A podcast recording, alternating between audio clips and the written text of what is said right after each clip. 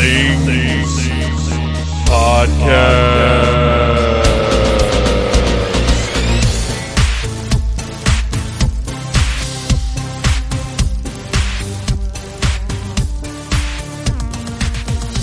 Hey, Phantomaniacs, welcome to the newest episode of the Needless Things Podcast, where we talk about toys, movies, music, and all manner of pop culture dorkery. I am your host, Dave, and it is currently 2:48 a.m.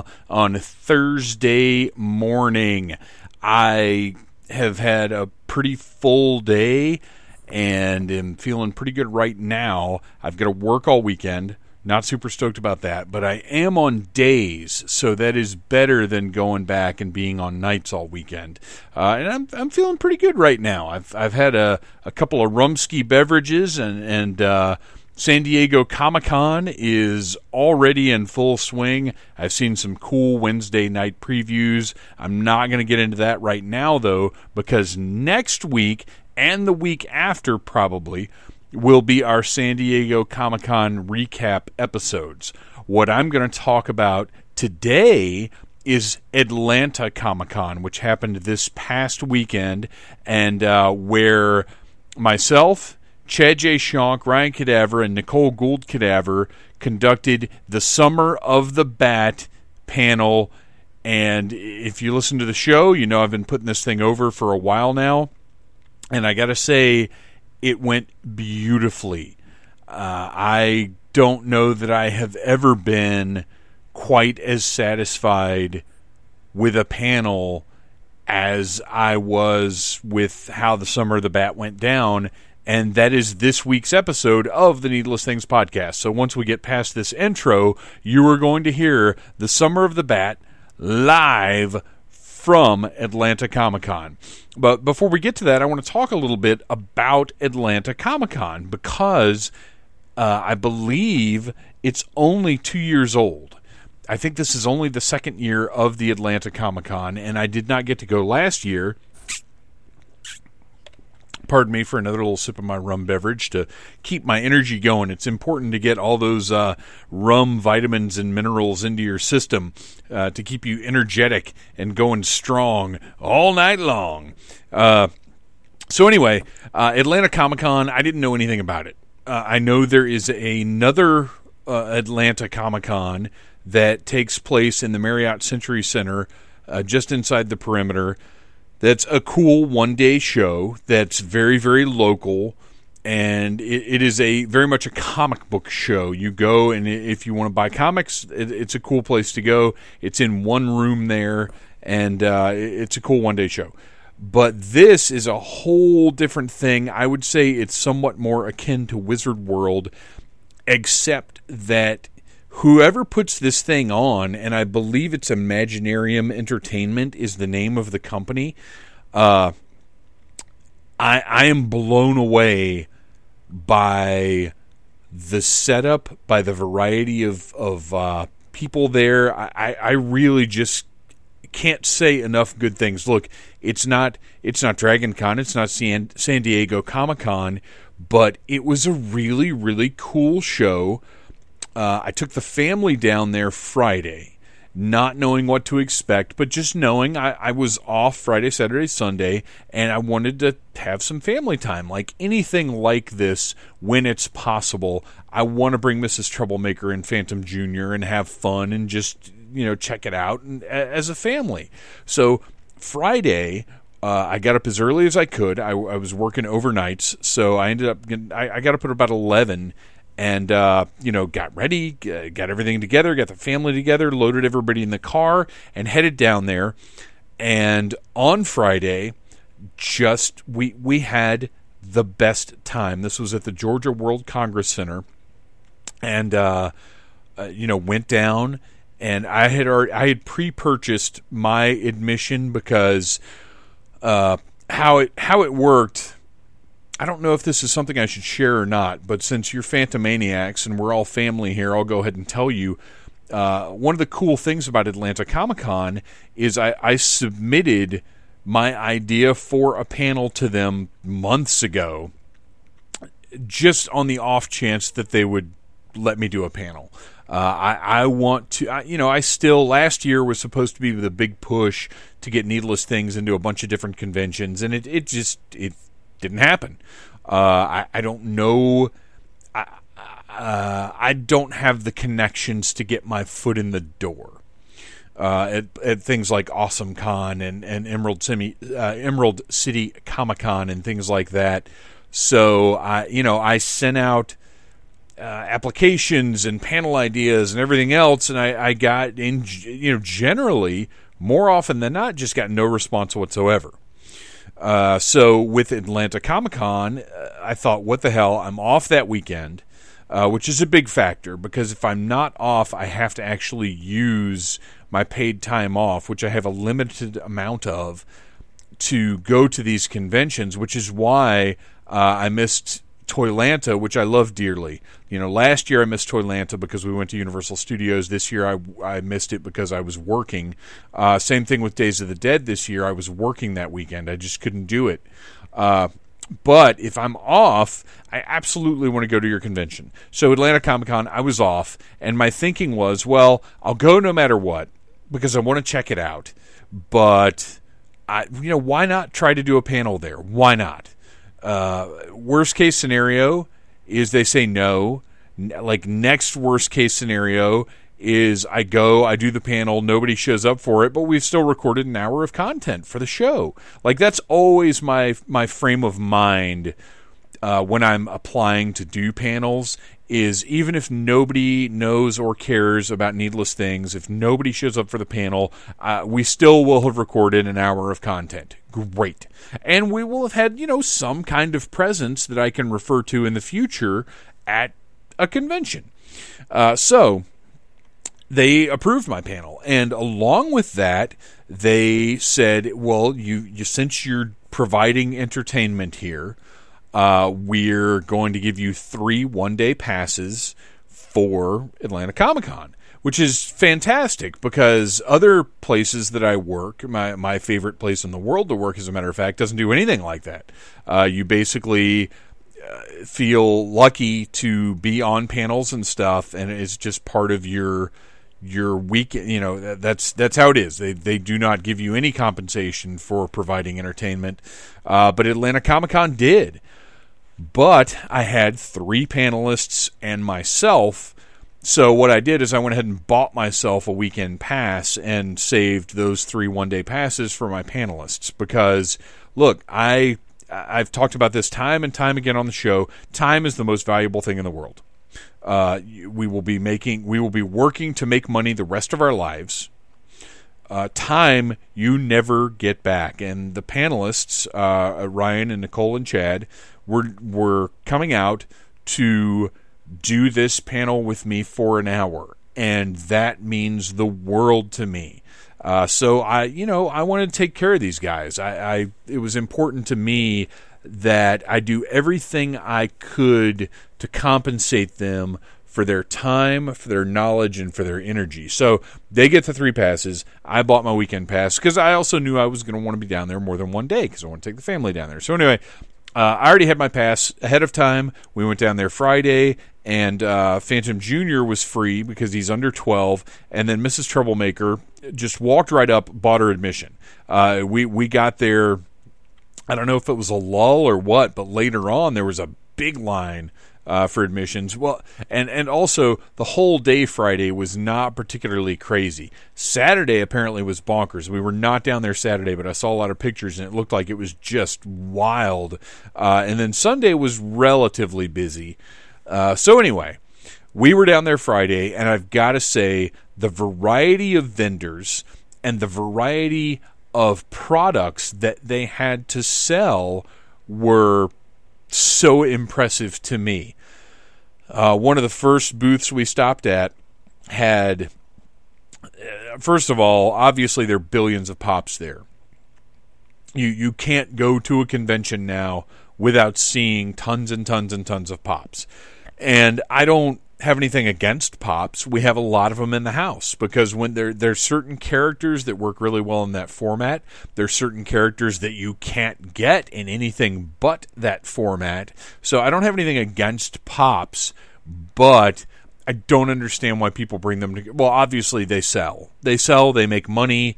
That's why people bring them to conventions. But it annoys me to see them at conventions because I can go to Kroger and CVS and Walgreens and uh, Amazon and anywhere, literally anywhere in the world, you can buy pops. So why not bring cooler, better, different stuff to a convention? But it's because they make money, obviously. Uh, but this convention had shit tons of pops and lots and lots of other stuff. So many vintage toys, so many interesting things that I just don't see at other conventions. Uh, the first purchase I made, somebody had tubs of Action Masters. I don't know if you remember Action Masters, but they're these die cast painted figures. Uh, they're not articulated in any way. They're they're almost like two ups of the old like Dungeons and Dragons miniatures uh, but they're painted. They, they and they look neat. They look really cool. Well, they had tubs of them. Buy two get one free. Uh, really cool stuff. I bought a, bunch of those.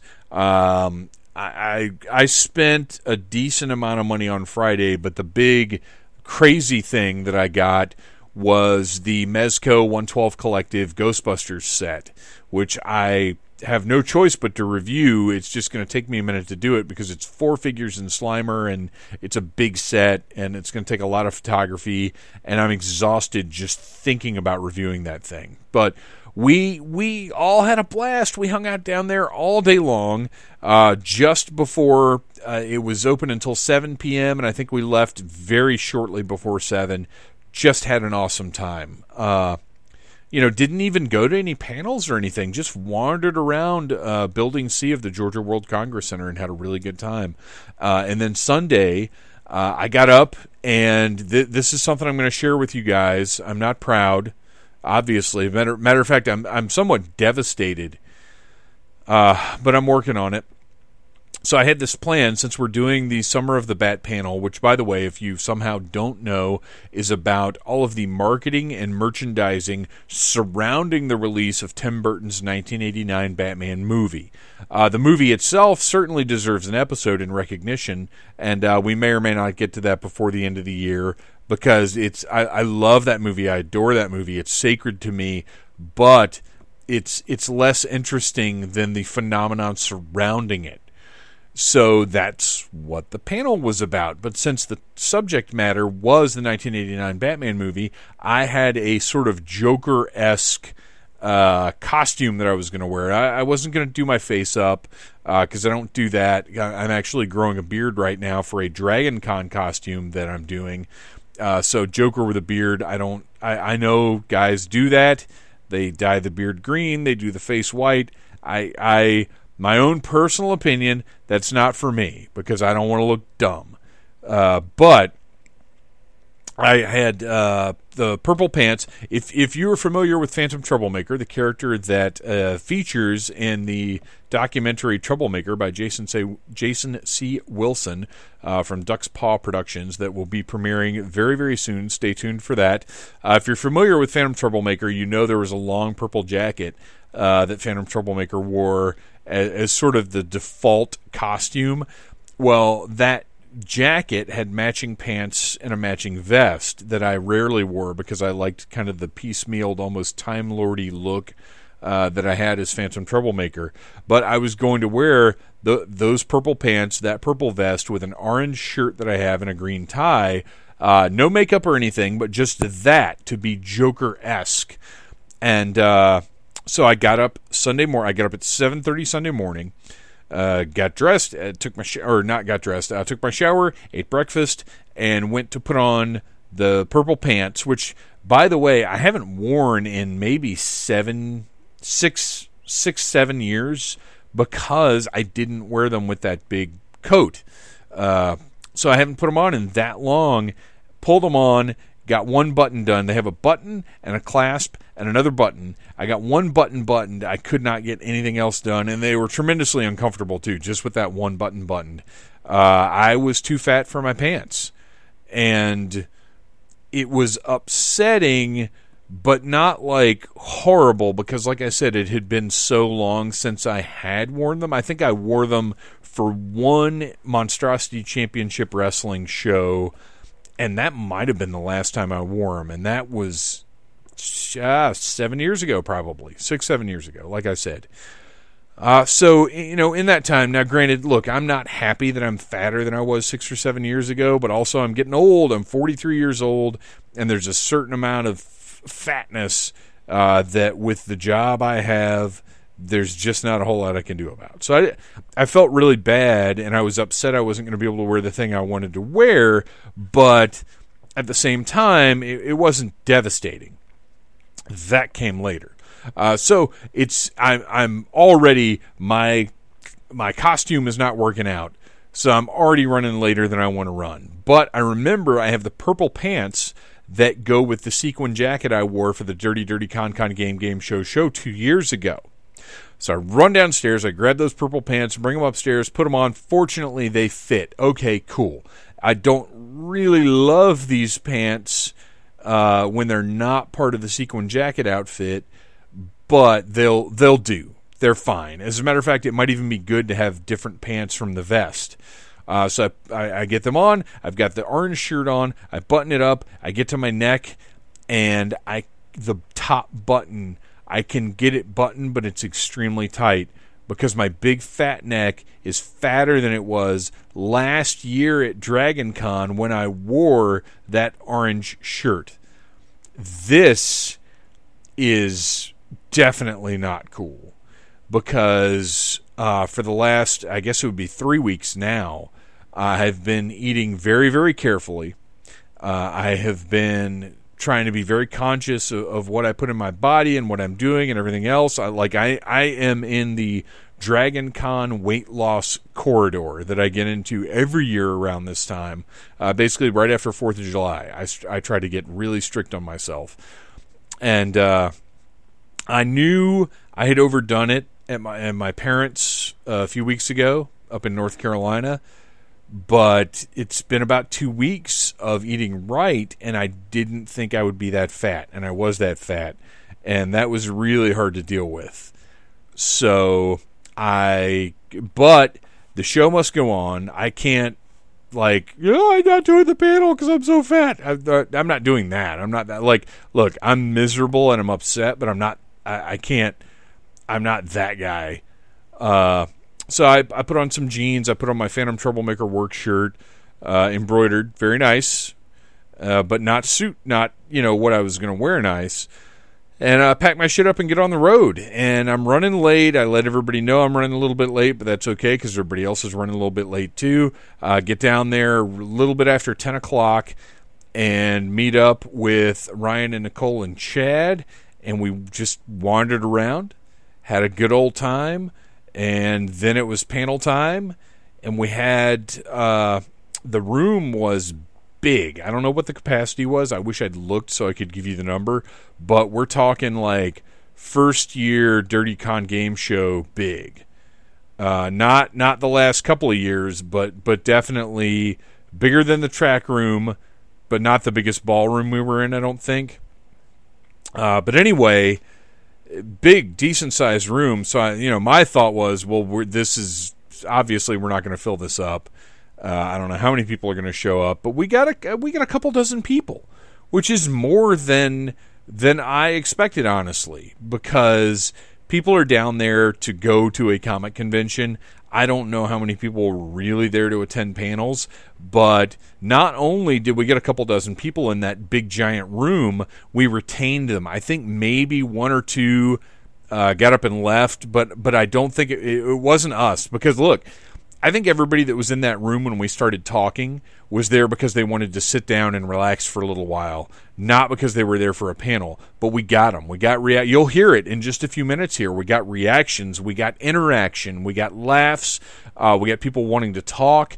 Uh, it was it was a really really good time. I, I am absolutely thrilled with how we presented the panel and with how the panel was received uh, I really am very proud of all of us and the job that we did, and I certainly hope that I can go back and, and do you know maybe a couple more panels for Atlanta Comic Con next year because I really dug it. It was a different experience, and uh, there was a lot of different stuff there. It was well worth our time uh, to go and, and present there. And then afterwards, we went out and they, you know, they had the celebrity guests, and well, there's Kevin Conroy out just sitting at his table. So me and Chad went over and met Kevin Conroy, and I turned into a complete dum dum. I haven't been that tongue tied and awestruck since I met Bruce Campbell in 2001. Um, I just I, I, I told him he's awesome and that he's my Batman and that uh, I've, I've said something about how the the show wouldn't have been. I don't know. I don't know what I said. It was stupid, but I, I got a picture with him. I got him to sign an eight by ten, and I'm thrilled that I did. I almost didn't because I, I my whole plan had been to go down there and get Val Kilmer to sign a Batman Forever figure, but the uh, it, it, just it didn't look like it was going to be the experience I wanted it to be, so I never bothered.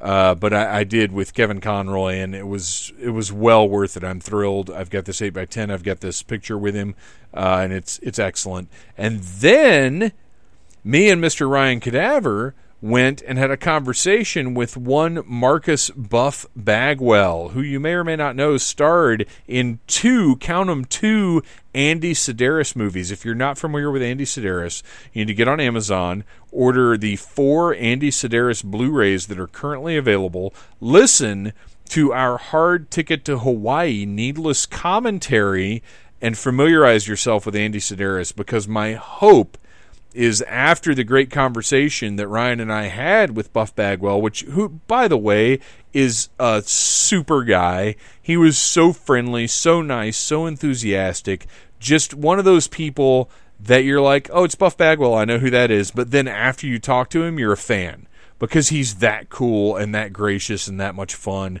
Uh, I, I, just I love talking to him. Uh, he let me wear his hat.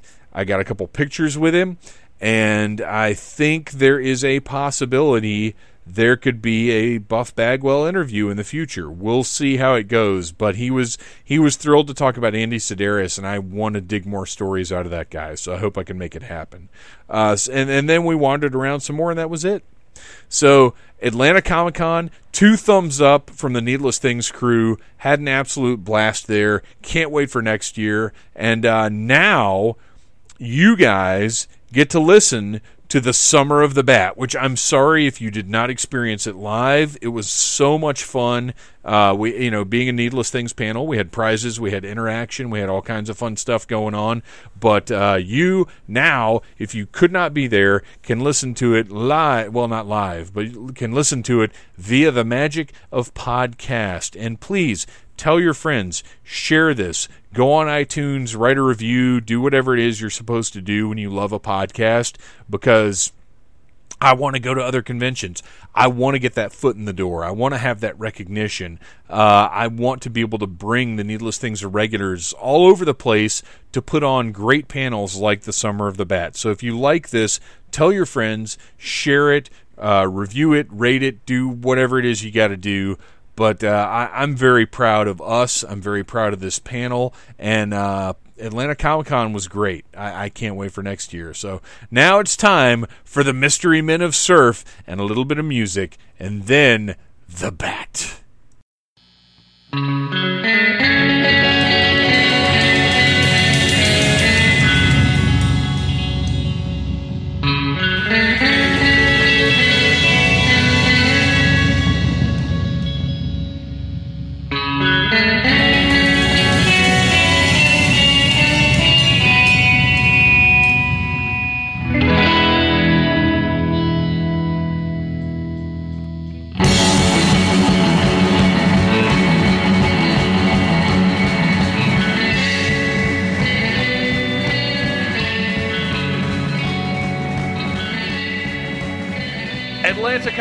How are you doing today? Uh, my name is Dave West. I'm the owner and operator of the Needless Things podcast and needlessthingspodcast.com. If you need to remember that, we have business cards you can pick up at any point uh, or after the panel is done. And also, for anybody that wasn't here a minute ago, when the panel is over, we have Batman 1989 trading cards. Uh, please feel free to come up and grab a pack uh, once we're done. Uh, we are going to talk today not about the movie itself, because everybody loves the 1989 Batman movie, right? So, what we're going to talk about is the phenomenon surrounding uh, the 1989 release of Tim Burton's Batman. We're going to talk about the marketing, the merchandising. As you can see, I've got, I've got. This is literally like 0.01 percent of the stuff that came out back then. It, it, was insane, and we're going to talk about all that stuff today. Uh, but I couldn't yet. That's right. We've got the. Anybody recognize this? That is the special limited edition uh, canister version of Prince's soundtrack. Everybody loves Prince, right? Uh, and I've, I've, got a little story about that, but we'll get to it in a minute. Uh, I couldn't do this by myself, though, so I had to bring in a qualified panel of experts. First, to my left, please introduce yourself. Let everybody know what you do. Uh, I'm Nicole. Speak into the mic if you need to, or just yell. I'll just yell. Um, hi, everybody. I'm Nicole. Uh, I am a uh, a member of the Needless Commentary team. Like to talk about movies. Um, I have a podcast about movies as well. Go ahead and put over your podcast. Okay. So I have a podcast about bad movies called Caught Dead Watching, uh, where we talk mostly about bad horror movies, but occasionally about bad action movies as well. Um, only the best of the worst, uh, and sometimes the worst of the worst. Um, Barn of the Blood Llama. Yeah, yeah. It, uh, it, it, listen to Samurai our first Cop.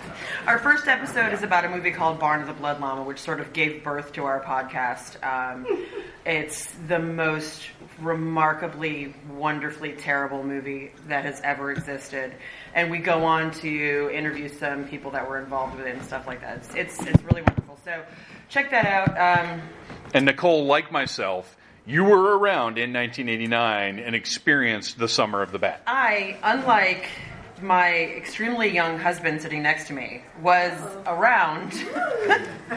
you were around though. He was, I was he did around. exist. I was a. Tell us, tell us He now. did exist, however. To to my immediate left, uh, rock and roll personality Ryan Cadaver. Hello, I'm rock and roll personality Ryan Cadaver. No, you're not. You're Bob. Oh, I'm Bob. Yeah. No, this no is Bob. um, Bob, introduce yourself. Yeah, uh, I'm Ryan Cadaver. I'm in a band called the Casket Creatures. We're a horror rock themed band. Uh, we wear makeup and act crazy and, and have some fun music videos, so And please rompers. check them out. Um, and uh, I'm also part of the Needless Commentary team, and uh, I've been a Batman fan my entire life. Um, I called my dad the other day because I was two when this movie came out. So I was like, Two. Little baby. Little baby. So I was like, um, I know that I've always been infatuated with this movie. I know that I love this movie. I remember seeing it a bunch, but like, I, I know I wasn't at the theater. Uh, so my dad's like, he's like, I can't remember if I took you to the theater, but I know for Christmas you got the VHS tape and you just watched it non-stop over and over again. So that's why this movie is so ingrained in my brain because this is probably the first movie I ever saw. Well, you grew up. You're you're of the generation that grew up with this just as almost kind of a mythology. Yes. And we'll we'll get to that in a minute. Yeah. But before, finally, to my right, ladies and gentlemen, he came all the way. This is this is legit. All the way from California just to be on this panel because he told me a year ago, Dave, if you do a Batman 1989 episode, I want to be on it. And I said, Chad, if you come out here from California, you can be live at Atlanta Comic Con. So, ladies and gentlemen, please give it up for Mr. Chad J. Shonk. that I'm not worth that at all. You are Um, totally worth that. Uh, I'm Chad. I'm a screenwriter and a novelist. Um, I'm the Needless Things resident Star Wars expert. Absolutely. I would say. Yes. Um, and uh, that's about it. I'm a, yeah. Yeah. Uh, I can pitch. I can plug my book and my my uh, movie later. And we'll do, yeah, we'll do that. Uh, the, the man has written a movie, and it's Uh, cool. I was I was not two when this movie came out. yeah, that's that's all the rest of us are going to say is we were not, Not two. two. More than Um, be well, we'll, and we'll we'll we'll get to, or I'll, I'll certainly get to my age because it was a uh, delicate thirteen. We're like two months apart. Right? Yeah, something like that. Yeah, I think I was 13 also. Yeah, 13? yeah, we're the same age. Yeah. We all are, except for Except for your child bride. So you, you guys. Child bride. First of all, obviously, everybody in this room has seen Tim Burton's 1989 Batman, correct? Uh, how many of you, show of hands, were actually like conscious at the time in 1989? Like, we're there for the t shirts and the toys and the toilet paper and the paper towels and the posters. And that's what we're going to be talking about today is the insanity that surrounded that movie and how it set a new standard for what Hollywood understood these movies to be and the potential of what a blockbuster film could do. Now, what I'm going to do here is uh, I have got somewhere around here. I've got a couple little prizes. Were there a couple of plastic bags right here? Uh, if anybody out there, you guys, do you have a specific memory that you would like to share with the group about the summer of the bat? About being that age when Batman came out? We're going to go to you guys first. Anybody? Come on up, sir. Can everybody hear okay if we're not like direct? Oh, there you go. Perfect. Thank you very much. Professional. What is your name? I am Thomas Benefield. And where are you from? I'm from Decatur, Georgia. Excellent. Lifelong Batman fan.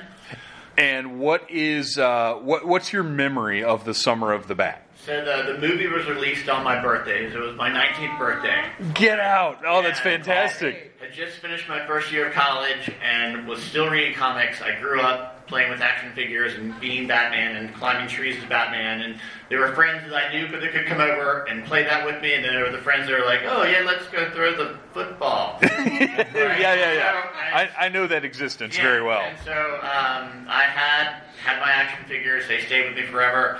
Uh, and I remember seeing the commercial for it when it was coming out, and I, it just it shook my world. It made my world, the world that I enjoyed living in all the time. It was like it, it exists and it's there for a reason. Um, and so, you know, it was coming out on my birthday, so I got tickets and just the whole everything leading up to it, the commercials and all the merchandise and everything. And suddenly, Batman, who was always there at the top, is everywhere in my world. And I'm like, now people know where I'm coming from and why this is so awesome. And then the movie came out and it was even better than I thought. Yeah, Uh, yeah. And it was, it was just, it was amazing. It, there was a certain level of validation in the Exactly. popularity of this movie. Right. I mean, to, to take it from the you know the TV series, which was fun and everything, but back to Batman um, was just yeah, it was everything. Yeah, and it was inescapable. Awesome. Thank you. Hang on just a second. I have a. Uh, oh, there they are. Okay, so everybody knows we mentioned already the Prince soundtrack. Uh, what I have here is that soundtrack, but it is also a number of cuts that I'm referring to as Gemini's Lost Secrets. They're alternate cuts from the recording sessions that Prince did for the soundtrack, including a version of Batdance featuring Big Daddy Kane. Awesome. There you go. Yeah. Now, I have one more of these. We're going to give this away at the end of the panel. We're going to come up with a different criteria for it. But uh, one more flash drive that has the soundtrack.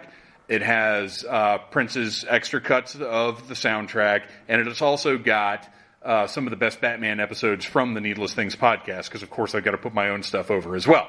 So we're going to hang on to that. Everybody, remember one more copy of this to go at I've the end of the panel. I've often compared you to Prince. I appreciate that. Yeah. You're the only one, but I appreciate that. Uh, so, uh, we already mentioned that Batman, the phenomena, set a whole new standard in Hollywood for what a blockbuster was capable of. Because if you look back, there are other things in the 80s. You know, we had, well, uh, before the 80s, we had Star Wars, we had Jaws, we had Back to the Future. These movies all broke box office records.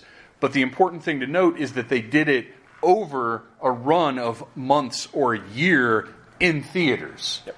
Yeah. Batman in a weekend made $45 million. And it, it changed everything in Hollywood. And part of the reason that it made that kind of money, like nothing had ever done before, is because of the marketing support that it received. Because Warner Brothers, for whatever reason, decided we're going to put everything into this movie. And there were T-shirts, there were toys, there were trading cards, there were magazines. It was on every it was on every magazine cover. Uh, you could not escape. Once that first trailer hit in December of 1988, from then on, everything, not just pop culture, but mainstream media, was about Batman.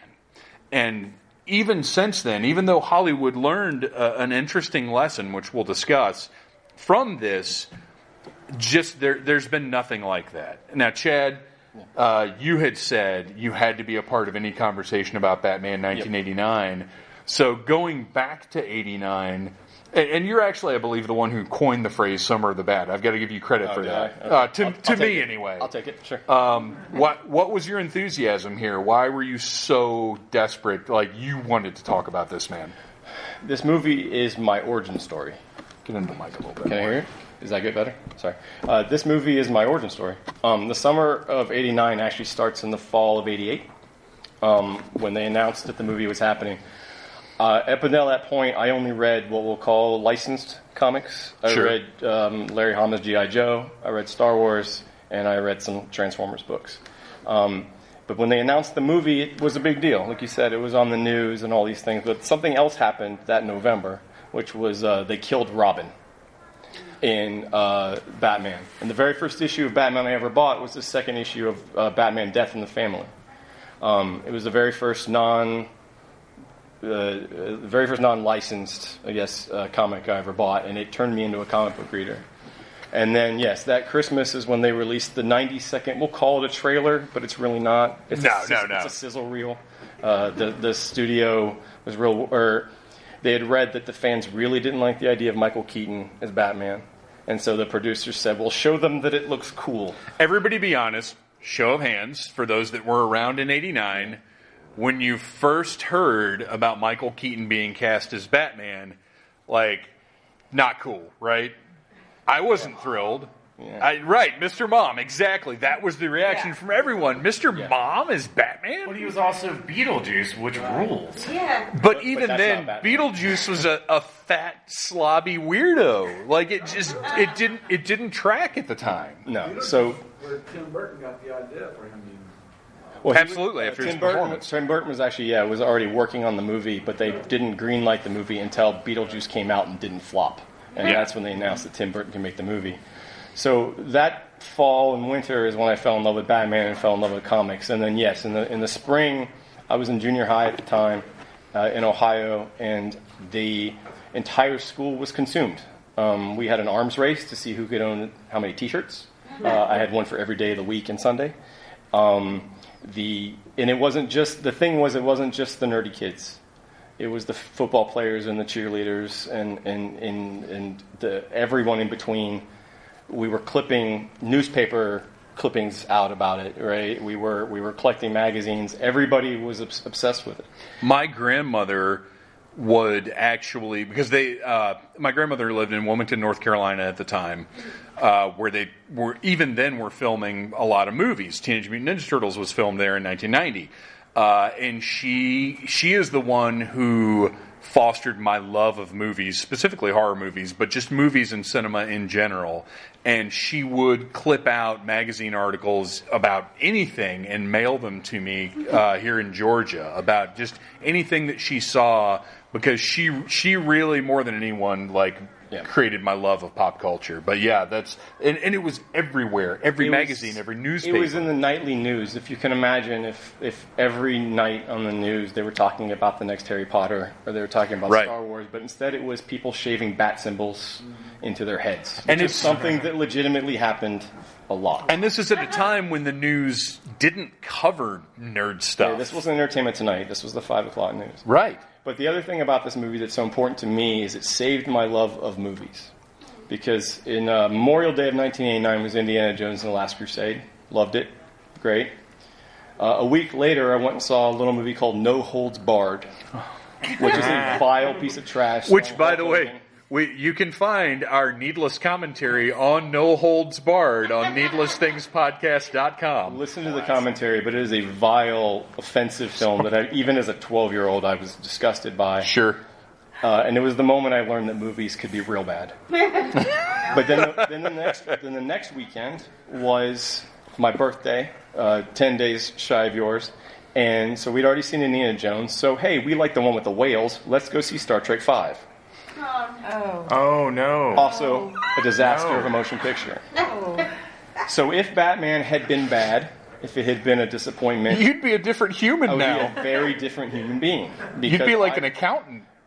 No. Not that there's anything wrong with that. You didn't, my math scores were not, but it it just helped define who I was with the, the combination of getting into comics at the same time, getting the pop culture at the same time, buying these toys. I kept a Vicki Vale trading card in my wallet for at least two years. um, I was adolescent, and um, it was. And also, I think what's important is I think that this movie is the one that told our generation, at least, that it was okay to like this stuff past the age of ten that it it, it, it, it kind of told, and I'll I'll use the term Generation X. Sure. It kind of told us that it's okay to like this stuff, that this stuff isn't just for kids, and so it made a very strong impression on me. And again, it it is where it is my ground zero for my fandom, as we call it. Um, you know, that's evolved over the years and changed, and my attitudes have changed. But at that moment, it was the biggest thing that ever happened to me, and it uh, and it wasn't just me; it was communal. But yeah, I, I don't think I would be a filmmaker t- today. I mean, I honestly believe that if if I had not had this movie, because that summer was rough.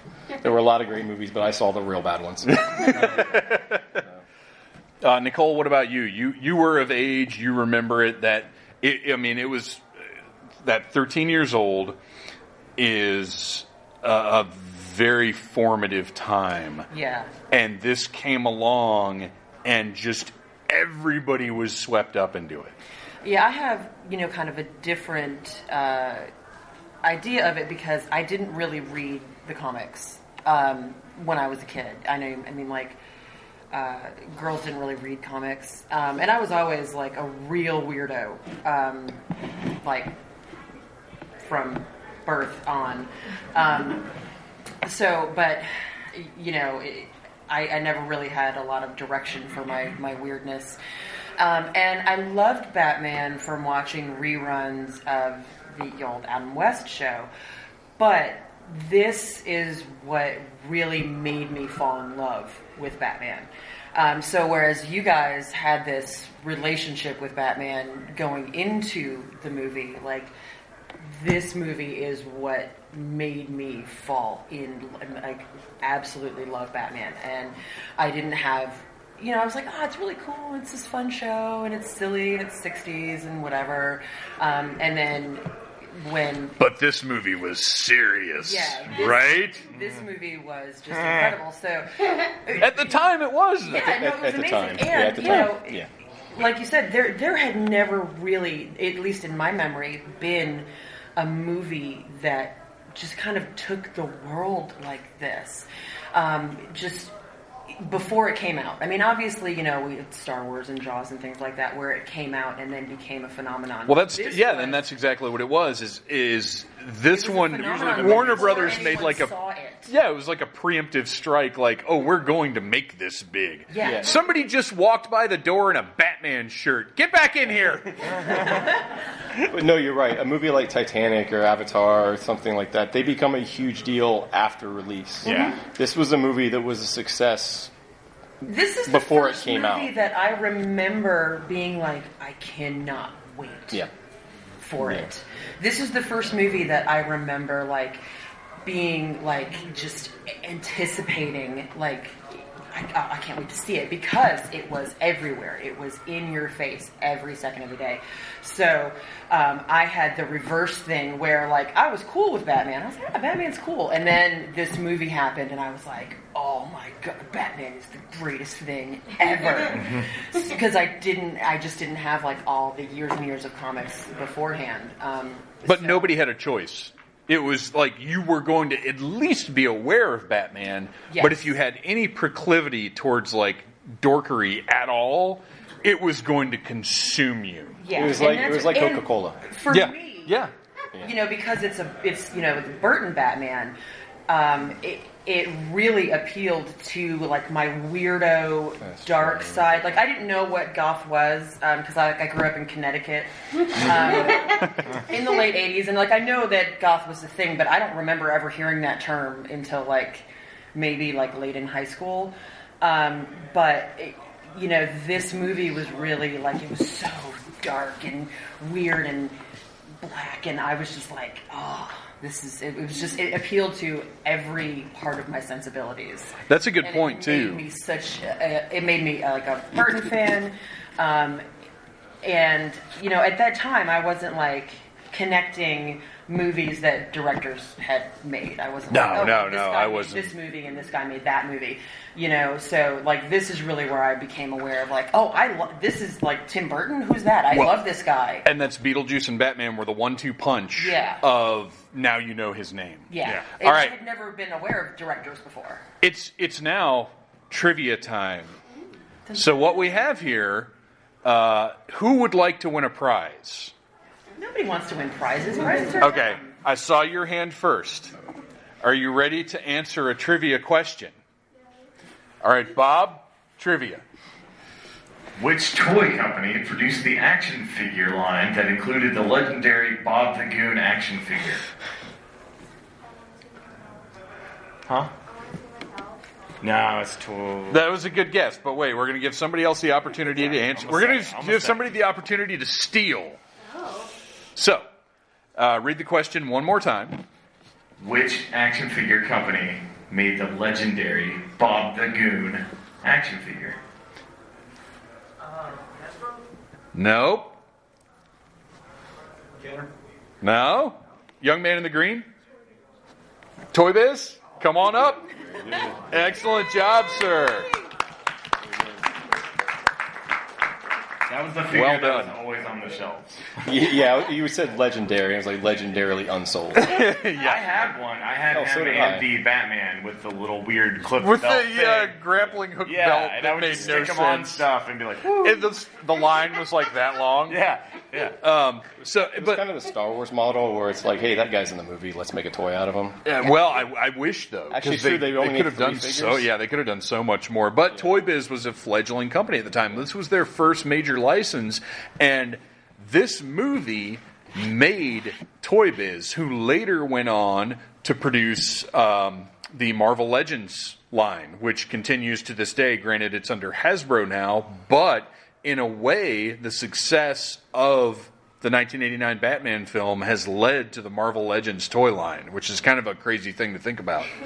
Speaking of toys, real fast, I just want yeah. to mention you talked about how the Warner Brothers marketing blitz. Mm-hmm. One of the main reasons for that is their marketing team told them the movie was going to flop. They flat out told them the Incredible Hulk was more recognizable, Spider Man was more recognizable, uh, obviously Superman was more recognizable. Yeah, at the time, yes. They the, all the market research said this movie is going to bomb, and so they decide. But they said in the, I read the part of the report, and it said, however, there's a large merchandising opportunity here. And so it was a concerted effort to try to bomb us. Well, and that explains to get us to why, go see the movie. if Hey, you remember, so much of the merchandising wasn't even necessarily images from the movie. Like at the time, there was a lot of the blue and gray Batman, a lot of the classic images of Batman, Joker. Very few pieces of Joker merchandise looked like Jack Nicholson all. Everything, everything was like this sort of standard issue Joker from the comics. in the Prince video, he's dressed like Cesar Romero. Right, right, and and that was and so it, it's telling that that was the case. Is that they weren't even necessarily banking on the movie. That they knew the legacy of Batman in the comics and from the TV show, and that was another conversation. Was that everybody knew it from the TV show? Yeah. Uh, Oh, I was just gonna Bob? say, do you, do you think any you think any of that had anything to do with Nicholson being like, I don't want my face on all these toys and all that stuff? Oh, he did want his face on. oh, he Okay. wanted his face on everything. He everything. made sixty million dollars. Oh, but he wanted to get paid a lot. Jack Jack Nicholson. Uh, th- this is common knowledge. You guys may or may not know it, but it's an interesting fact. Uh, Jack Nicholson normally uh, he had a certain fee that he four or six. he took six million dollars and a percentage of total earnings, including merchandise sales. Rather, normally Jack Nicholson made four million dollars for being in a movie. At the, in 1989, that was his rate. Uh, instead, he took a percentage of the merchandising sales. He's made over fifty million dollars over the years because of that decision. Sixty to eighty are the numbers I've seen, and, And- it's like his and- favorite movie he's ever made for for a reason. Yeah. Yeah, it's not yeah, because of the absolutely. Uh, but but oddly enough, uh, ve- very little of the merchandise has actually featured his likeness, and I think the likeness is a whole different issue from his share. Yeah, uh, I, I, of I the think that's the merchandise. reason why is they didn't want to give him.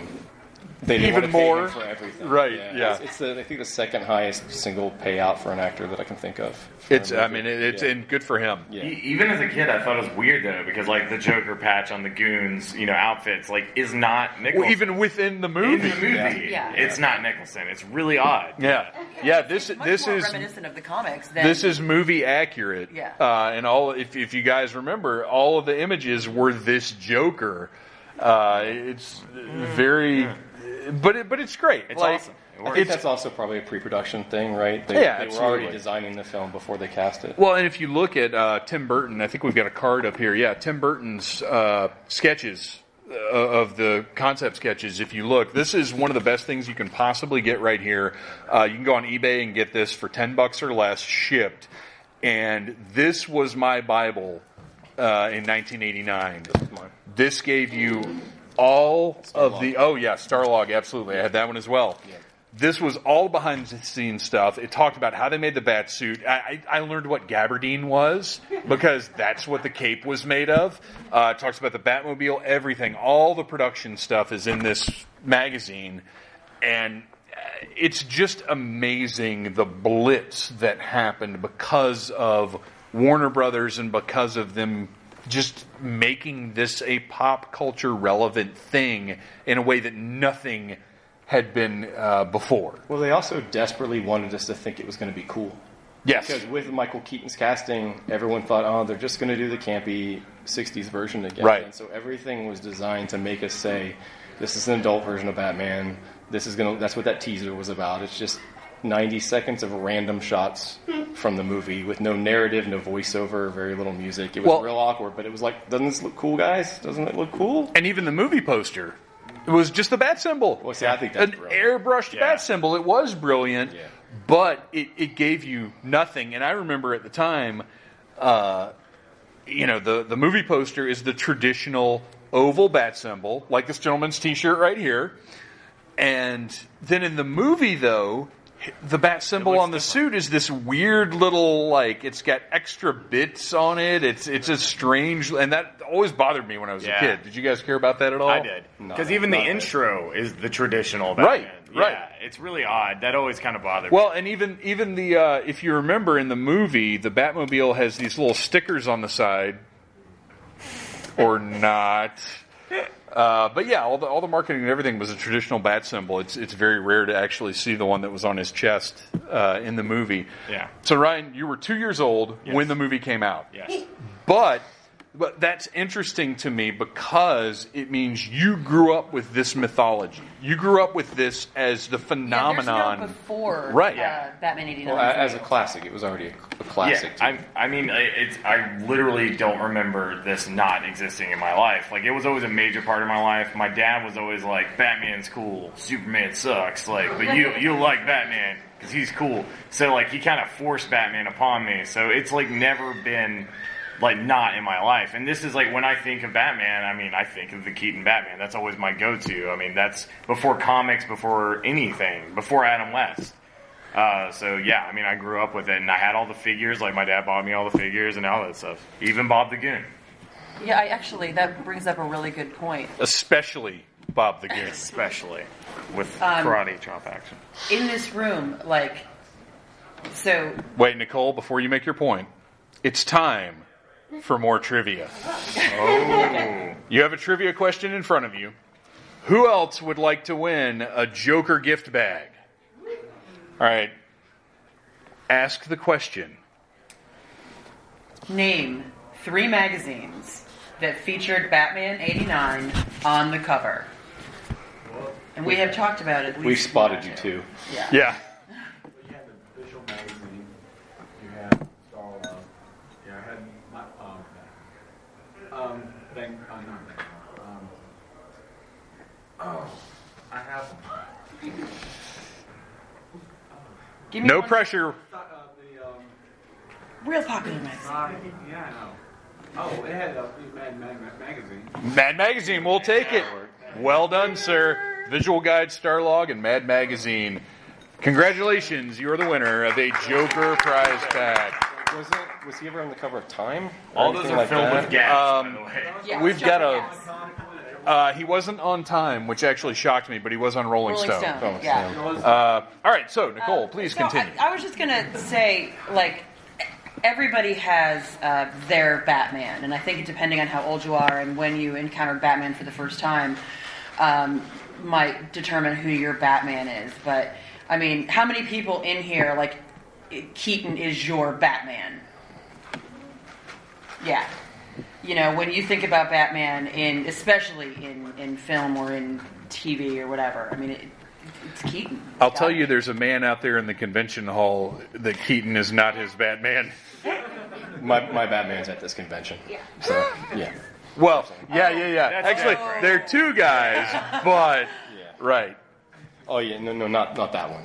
No, I, that's not. I, I wasn't. I wasn't talking This- about this Doc. One, this one. This one. Yeah. He is not your Huckleberry. No, he's not my Huckleberry. He's my Huckleberry. I love that movie. Well, yeah. Yeah. He's a nice guy. Uh, so, seven hundred and fifty million dollars in merchandise sales. That's insane, but that's a number that, that you know to, to each of us in this room that's incomprehensible. Imagine there were 750 million people in this room and each of us had a dollar. That's how much that is. It's actually 1.5 billion today. Is it? With inflation, yeah, it's about double. I mean, I don't all these all num- fit in this room. all these numbers, we- all these numbers we talk about at the box office, double them or more for it. I mean, with with inflation. So, well, yeah, it's it's ab- it's ab- ab- absurd. It's how much they sold. unimaginable, Yeah, it's honestly. absurd. Yeah. So you mentioned uh, everybody in school had a Batman shirt. Everybody. Here's my little story about my Batman shirt. Uh, I, I had, like you, I had a Batman shirt for every day of the week. Uh, comic book ones, I, I wanted movie stuff, but again, prior to the movie coming out, it wasn't really a thing. Uh, but they also, it wasn't just T-shirts. There were hats. There were Chuck Taylor shoes that, oh, I wish I, well, if I still had them, I wouldn't be able to wear them. Uh, but Chuck Taylor's black Chuck Taylors with the bat symbol all over them. And I thought going to school wearing my Batman Chuck Taylors, my white shirt with the Batman symbol on it, and my Batman hat that you couldn't wear during class hours, but you could wear on the bus and into school, and then once class was over, you could wear it between classes. I thought that I was going to be the coolest person in the school. And I was notified before the end of first period that I was not the coolest person in the school. It was a bad day, and from there on, I toned down my Batman apparel to only one item at a time. But, uh, but I tell you what, if if I could have, I would have worn all that stuff to this panel today. I was I was I was a football player, not a good one, but I was on the football team. Those were the guys I hung out with, and they all had Batman T-shirts too. Like I said, it was it was everywhere. Well, So I was- no one I in my was- school got picked on for wearing Batman. I was here in Georgia, and things were a little different. I was in nowhere, Ohio, so not that different.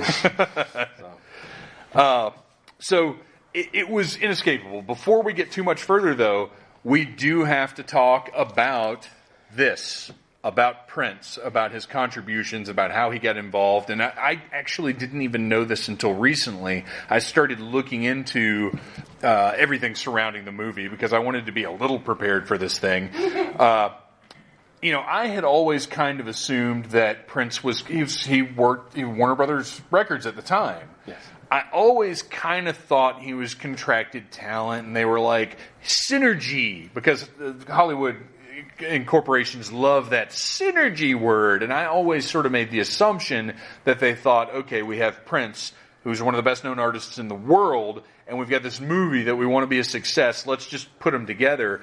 What I didn't know was that Prince was very passionate about this movie and about this soundtrack, and that he actually took time off from the Lovesexy tour to visit Tim Burton on the set of the movie. He saw a rough cut of the movie and became so obsessed with it that he almost canceled the rest of the Lovesexy tour to make sure he could record the music for Batman. So, like, this wasn't just a corporate synergy thing. Prince was passionate about this project and really involved in what was going on. I mean, he, he wanted to be in it. I mean, almost like I mean, he created a, his own Batman villain.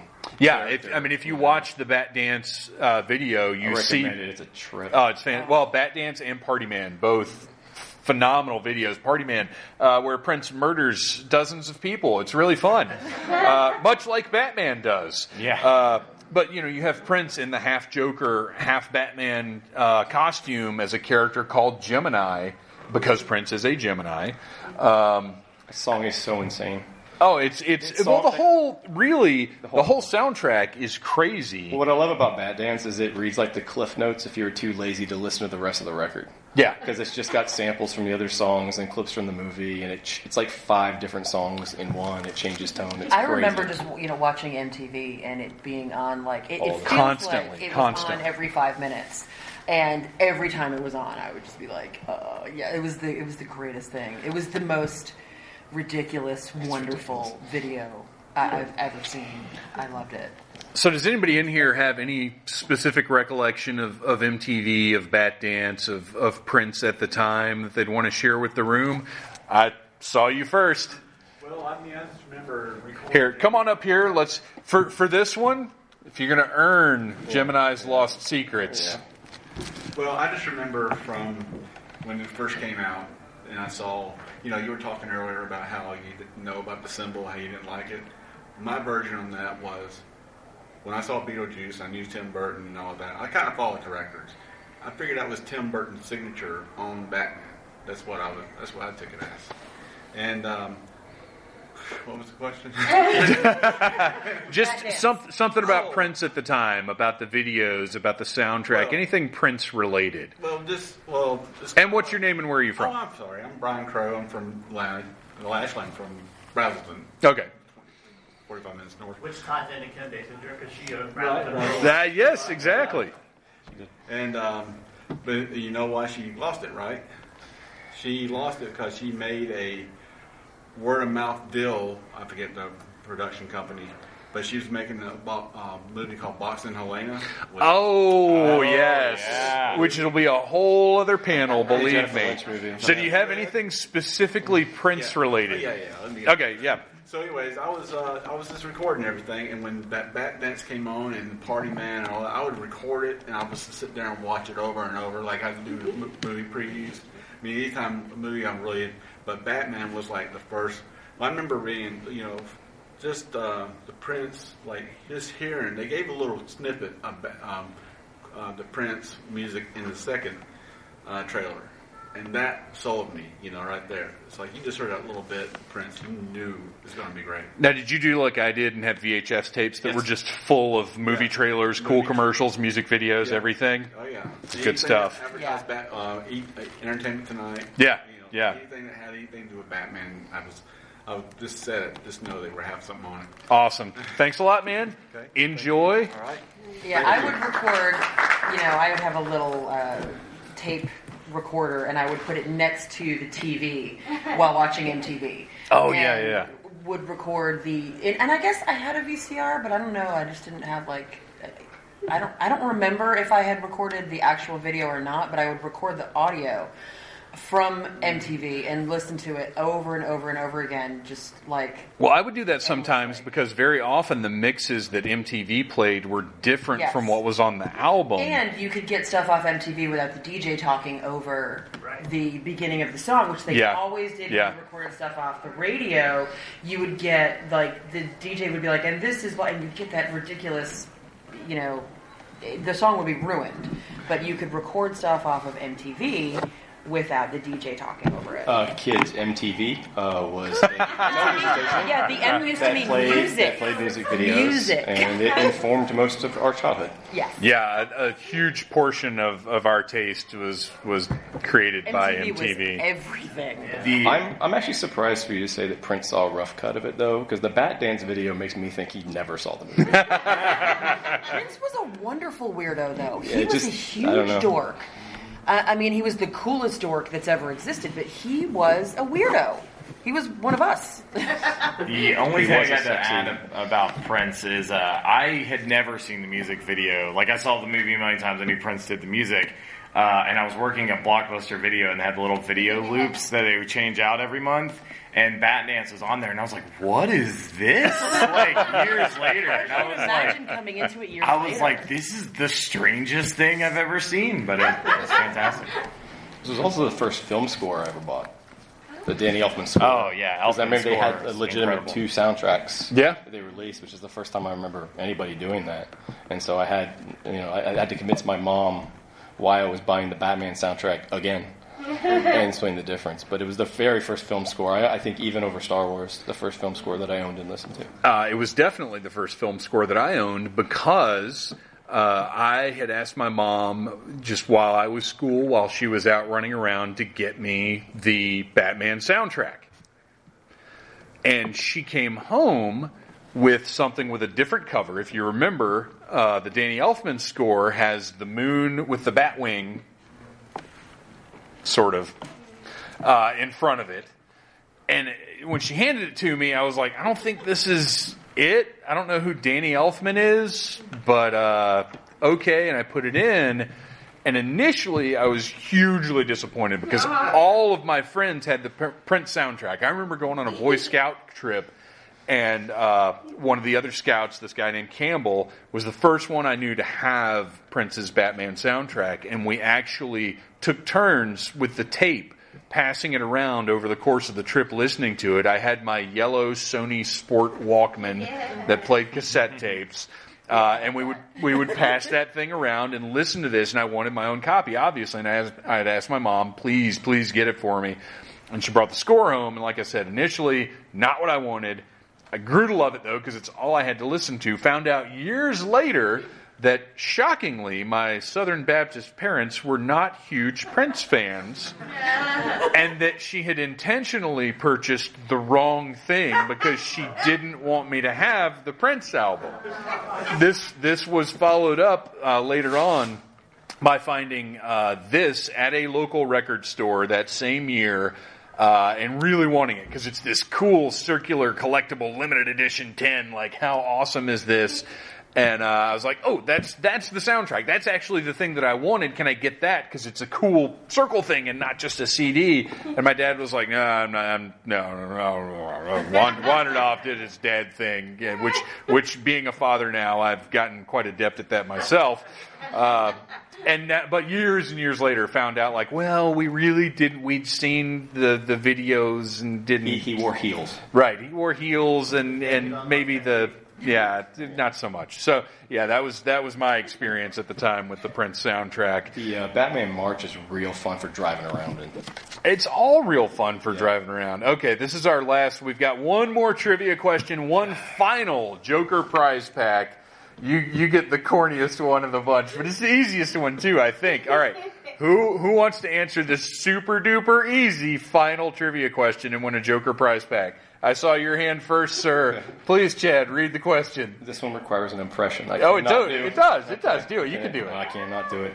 Where is the Batman?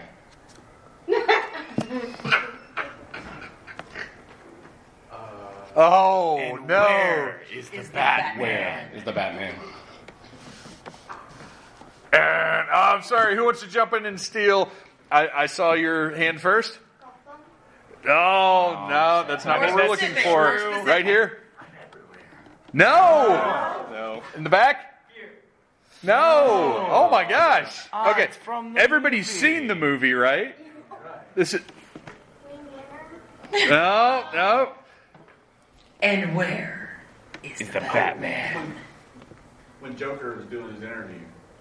But don't give it away. You've already won one. You can't. We can't give you a second one. Okay, well, I, I just want to say. But it is. It's. It's. Uh, and where is the Batman? There you go. at home. You got it. Yeah. But we can't give a second. We'll we'll have one more trivia question before we let everybody out of here. We'll we'll try that one again. I thought that was a gimme. Okay. Yeah.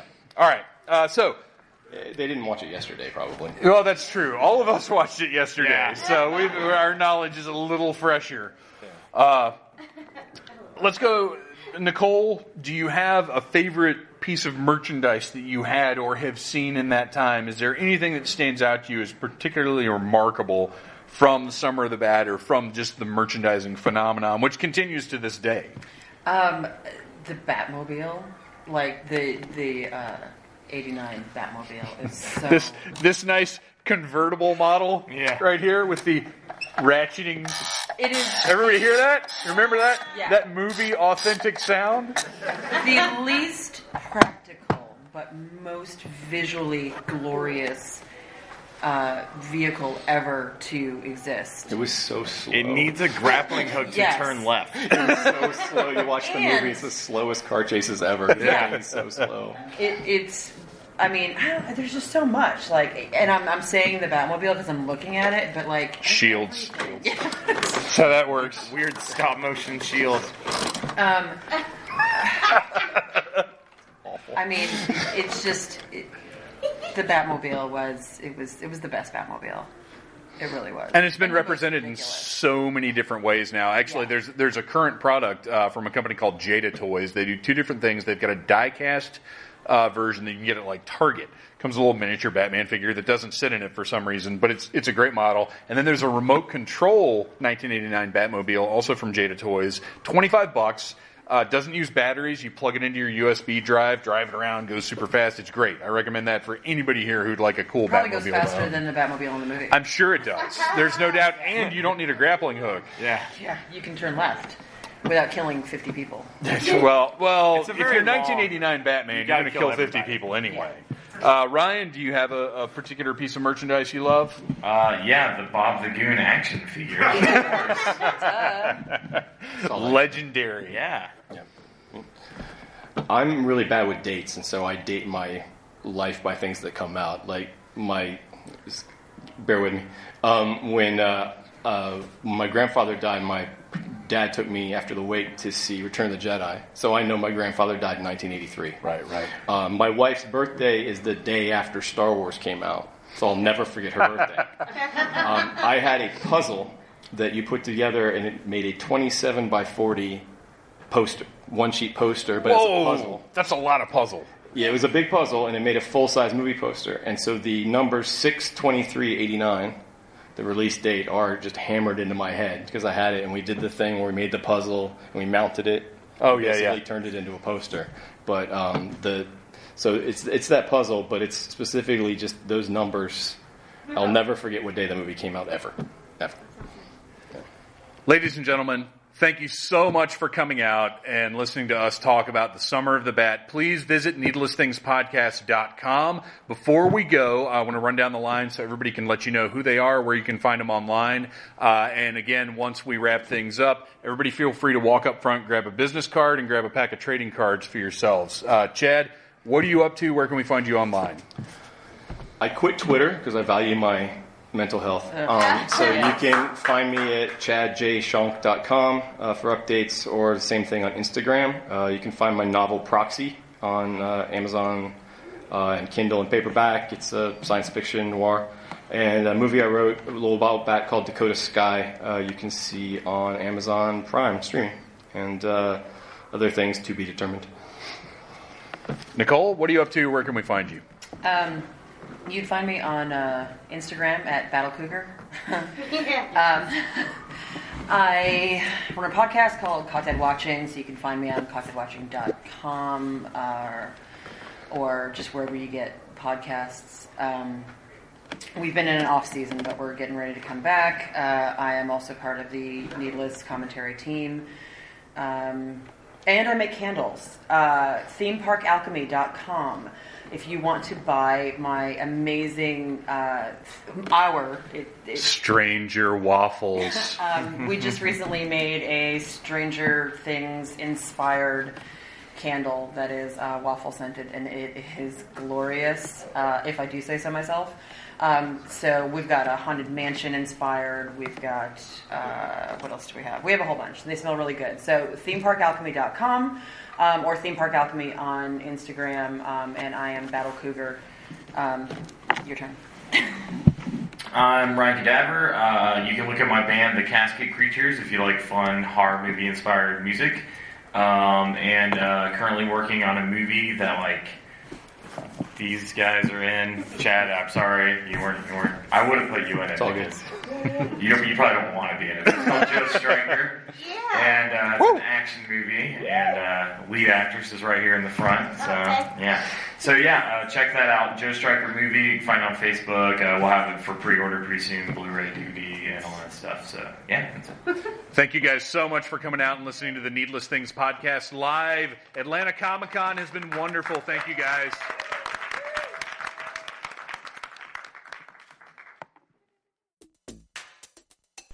That panel was such an absolute blast. Uh, it really, it really primed me for Dragon Con. I am taking it a little easier at Dragon Con this year than I normally do, but I still have stuff going on. I have a big announcement that I can't make quite yet because you know, you know how that Dragon Con schedule works. Uh, until they start announcing things, you can't announce things. You know what I mean? Uh, so I've got a big announcement coming very, very soon about Dragon Con. Certainly before the end of July, I think. Uh, I will have my write up of the Dragon Con progress report up on needlessthingspodcast.com uh, the last week of the month, which is when I always put it up. And I've got to give Dragon Con props because they got that progress report out early this year. It came out a little over a week ago, which is fantastic. And I almost wonder if Atlanta Comic Con had something to do with that. Like they were aware of Atlanta Comic Con happening and wanted to try and scoop up a little bit of that heat. I don't know. Uh, but there's still I am still doing panels at at, at uh, Dragon Con. I've got exciting stuff happening, but I am taking it. I mean, there's no game show this year, so I'm taking it a little bit easier than I normally take it. I have plans for what I'm going to do with my downtime. As I mentioned in the intro, I have a cost like an actual costume, not just like a luchador mask and a suit.